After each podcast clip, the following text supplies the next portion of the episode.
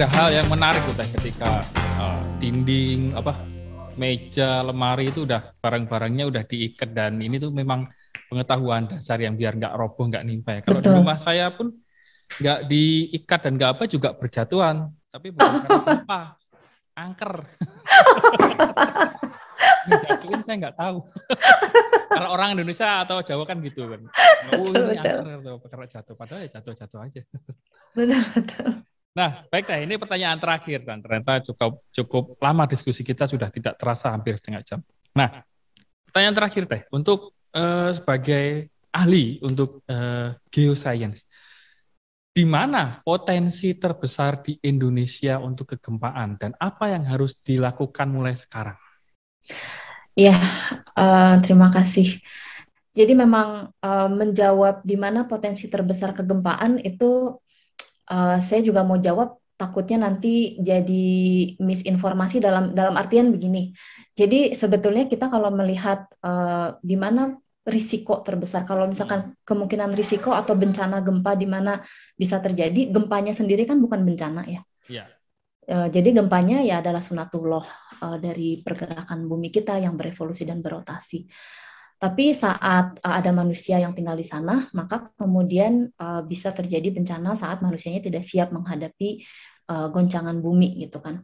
Nah, kalau misalkan kita mengawinkan ini dengan Puskin juga kita sempat mengoverlaykan data sesar dan data goncangan yang ada di Indonesia dan kita mendapatkan bahwa lebih dari 200 juta penduduk Indonesia itu bisa mengalami gempa dengan intensitas 6 intensitas 6 itu seperti gempa Mamuju yang kemarin baru terjadi. Uh, gempa Jogja intensitasnya 6 sampai 7, gempa Lombok uh, lebih besar lagi.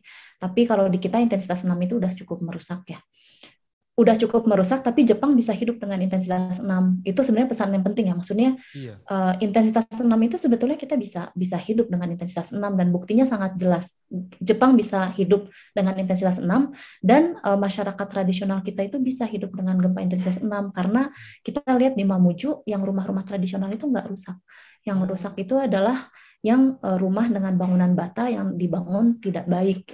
Nah itu yang itu yang kemudian uh, meningkatkan uh, apa namanya kerentanan di kita. Gempa Jawa Timur yang kemarin terjadi bulan April, bulan Mei, intensitas intensitasnya cuma 4-5 gitu kan, tapi dia merusak karena kualitas yang kurang bagus dan sebetulnya kita bisa buat gempa bisa rubuh. Jadi dia bisa rusak retak tapi nggak langsung rubuh sehingga sebenarnya masih bisa menyelamatkan orang yang ada di dalam bangunan tersebut itu jadi sebetulnya secara engineering membangun bangunan dengan baik itu kita bisa uh, di mana sumber gempanya. Tadi kan kita bicara ada 297 sesar aktif hmm. yang sudah dipetakan dan itu adalah yang uh, memiliki potensi gempa dengan magnitudo lebih dari 6 tapi masih ada banyak yang sesar yang kecil-kecil yang bisa menimbulkan gempa magnitudo 4, magnitudo 5. Nah, ternyata kalau di Indonesia magnitudo 4, 5 juga bisa merusak ya. Makanya saya nggak berani bilang mana nih daerah yang paling uh, paling paling kritis gitu karena di kalau kita tinggal di Indonesia mau di mana pun pasti ada kemungkinan gempa ya. itu terjadi. Hmm. Tapi uh, semakin betul semakin padat penduduknya maka di situ semakin berbahaya. Apalagi kalau padat penduduk nggak ada jalur evakuasi, uh, kemudian rumahnya sangat rentan, nah itu pasti uh, akan lebih berbahaya.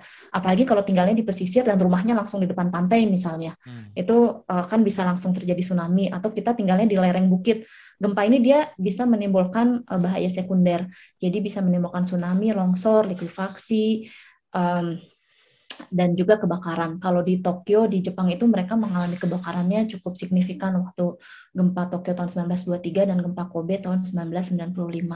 Jadi Eh, kita harus melihat uh, sebetulnya di wilayah kita ini uh, apa sih uh, kalau terjadi goncangan gempa kira-kira akan seperti apa? Kalau kita tinggal di wilayah yang padat itu akan lebih berbahaya. Kalau kita tinggal di pesisir pantai persis depan depan lautnya ya itu juga lebih berbahaya. Kalau tinggal di lereng persis di lerengnya itu juga akan uh, lebih berbahaya. Tapi kalau kita tinggal Di mana teh tinggalnya? Bahaya kalau nah kalau kita, kita tinggalnya di kalau kita tinggal di kota, hmm. uh, kemudian kita tahu uh, rumah kita sudah dibangun dengan baik, kita tahu kolomnya itu baik, uh, dindingnya baik, kemudian di depan juga uh, kalau di gang kan sebenarnya kalau di gang itu justru bangunannya harus sangat tahan gempa karena uh, banyak cerita ya misalkan waktu gempa di Pangalengan gempanya di Tasik tapi Pangalengan ikut Pang, Pangalengan itu di Bandung Selatan dari gempa di Tasik di selatan itu rumah-rumah di Pangalengan itu rubuh dan rubuhnya itu menimpa tetangganya jadi kayak domino gitu. Iya betul betul. Uh, karena karena saling berdekatan ya. Jadi kalau kalau rumah-rumahnya berdekatan itu justru justru di situ harus meyakinkan si rumahnya itu tahan Nah, kalau kita tinggalnya di desa yang kemudian uh, apa namanya rumah kita juga dari kayu, dari bambu atau atau kalau dari bata juga dibangun dengan baik, di depan ada halaman. Nah, itu sih uh, nggak usah terlalu khawatir. Tapi juga kalau kita hmm. lihat di Mamuju kan dengan situasi seperti itu ternyata bangunannya yang banyak yang nggak baik gitu. Nah itu yang perlu kita pastikan iya, adalah ya, mengecek nih rumah kita. Itu, uh, ternyata betul. Yang ternyata bukan gempanya ya, tapi bangunannya. Betul, kalau betul, betul. Karena kejatuhan itu. Betul. Dan dan penting kita ingat bahwa kita masih bisa hidup dengan gempa intensitas hmm. 6, 7 selama bangunan kita ini yang kita tempatin itu bagus. Hmm, pantas pos kampling itu masih berdiri ya, karena cuma bambu. Iya. Baik, Teh Rahma, terima kasih sekali atas waktunya dan sepertinya kalau developer-developer melihat obrolan kita ini dia akan punya ini ya pandangan bahwa ini peluang nih untuk membangun bangunan yang tahan gempa. Jadi bukan cuma macet aja yang dihindari. Iya, dan betul, akhirnya betul. uh, saya tahu penyebabnya. Akhirnya saya bisa terjawab bahwa Jepang kenapa banyak gempa kalau setahu saya kan cuma banyak gempa karena banyak monster yang turun dan Ultraman ya. Ternyata ada penyebab lain sainsnya. eh tapi kalau di gempa itu mitosnya karena ada lele yang bergerak di bawah nah, ini, ini, Pulau ini, Jepang. Itu, itu ilmu yeah. yang saya pelajari. kalau bedanya kalau yang saya pelajari sama Kalau di kalau di tanah Sunda yang bergerak di bawah itu banteng. Oh gitu. Iya. ya, kalau orang tua orang tua kita kan uh, gitu bilangnya kalau ada gempa uh, sujud ke tanah gitu. Dan pelan-pelan pelan-pelan maksudnya ngasih tahu ngasih tahu ke banteng yang di bawah ini masih ada orang yang tinggal di atas gitu. Tapi itu menarik karena selain di Sunda itu juga ditemukan di Mentawai sama di Palu.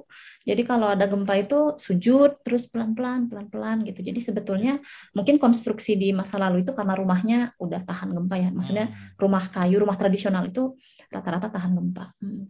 Baik, Teh Rama. Terima kasih ya. atas ya. waktunya bersama saya di podcast berisik atau berita asik ini dan tentunya pengetahuan Teh Rahma dan pengalamannya selama tinggal di negara yang juga memiliki intensitas gempa yang cukup besar sangat akan membantu dalam mitigasi bencana di Indonesia ke depannya. Baik, Sobat Antara, Amin. begitulah obrolan kita hari ini dengan Teh Rahma yang pakar dari geoscience dan juga nantikan berita-berita baik di antaranews.com dan foto-foto terbaik di Antara Foto dan juga podcast Antara tentunya di Antara TV Indonesia baik di YouTube, Spotify ataupun kanal antaranews.com dan sampai jumpa dan uh, nantikan juga podcast lain selanjutnya. Dadah.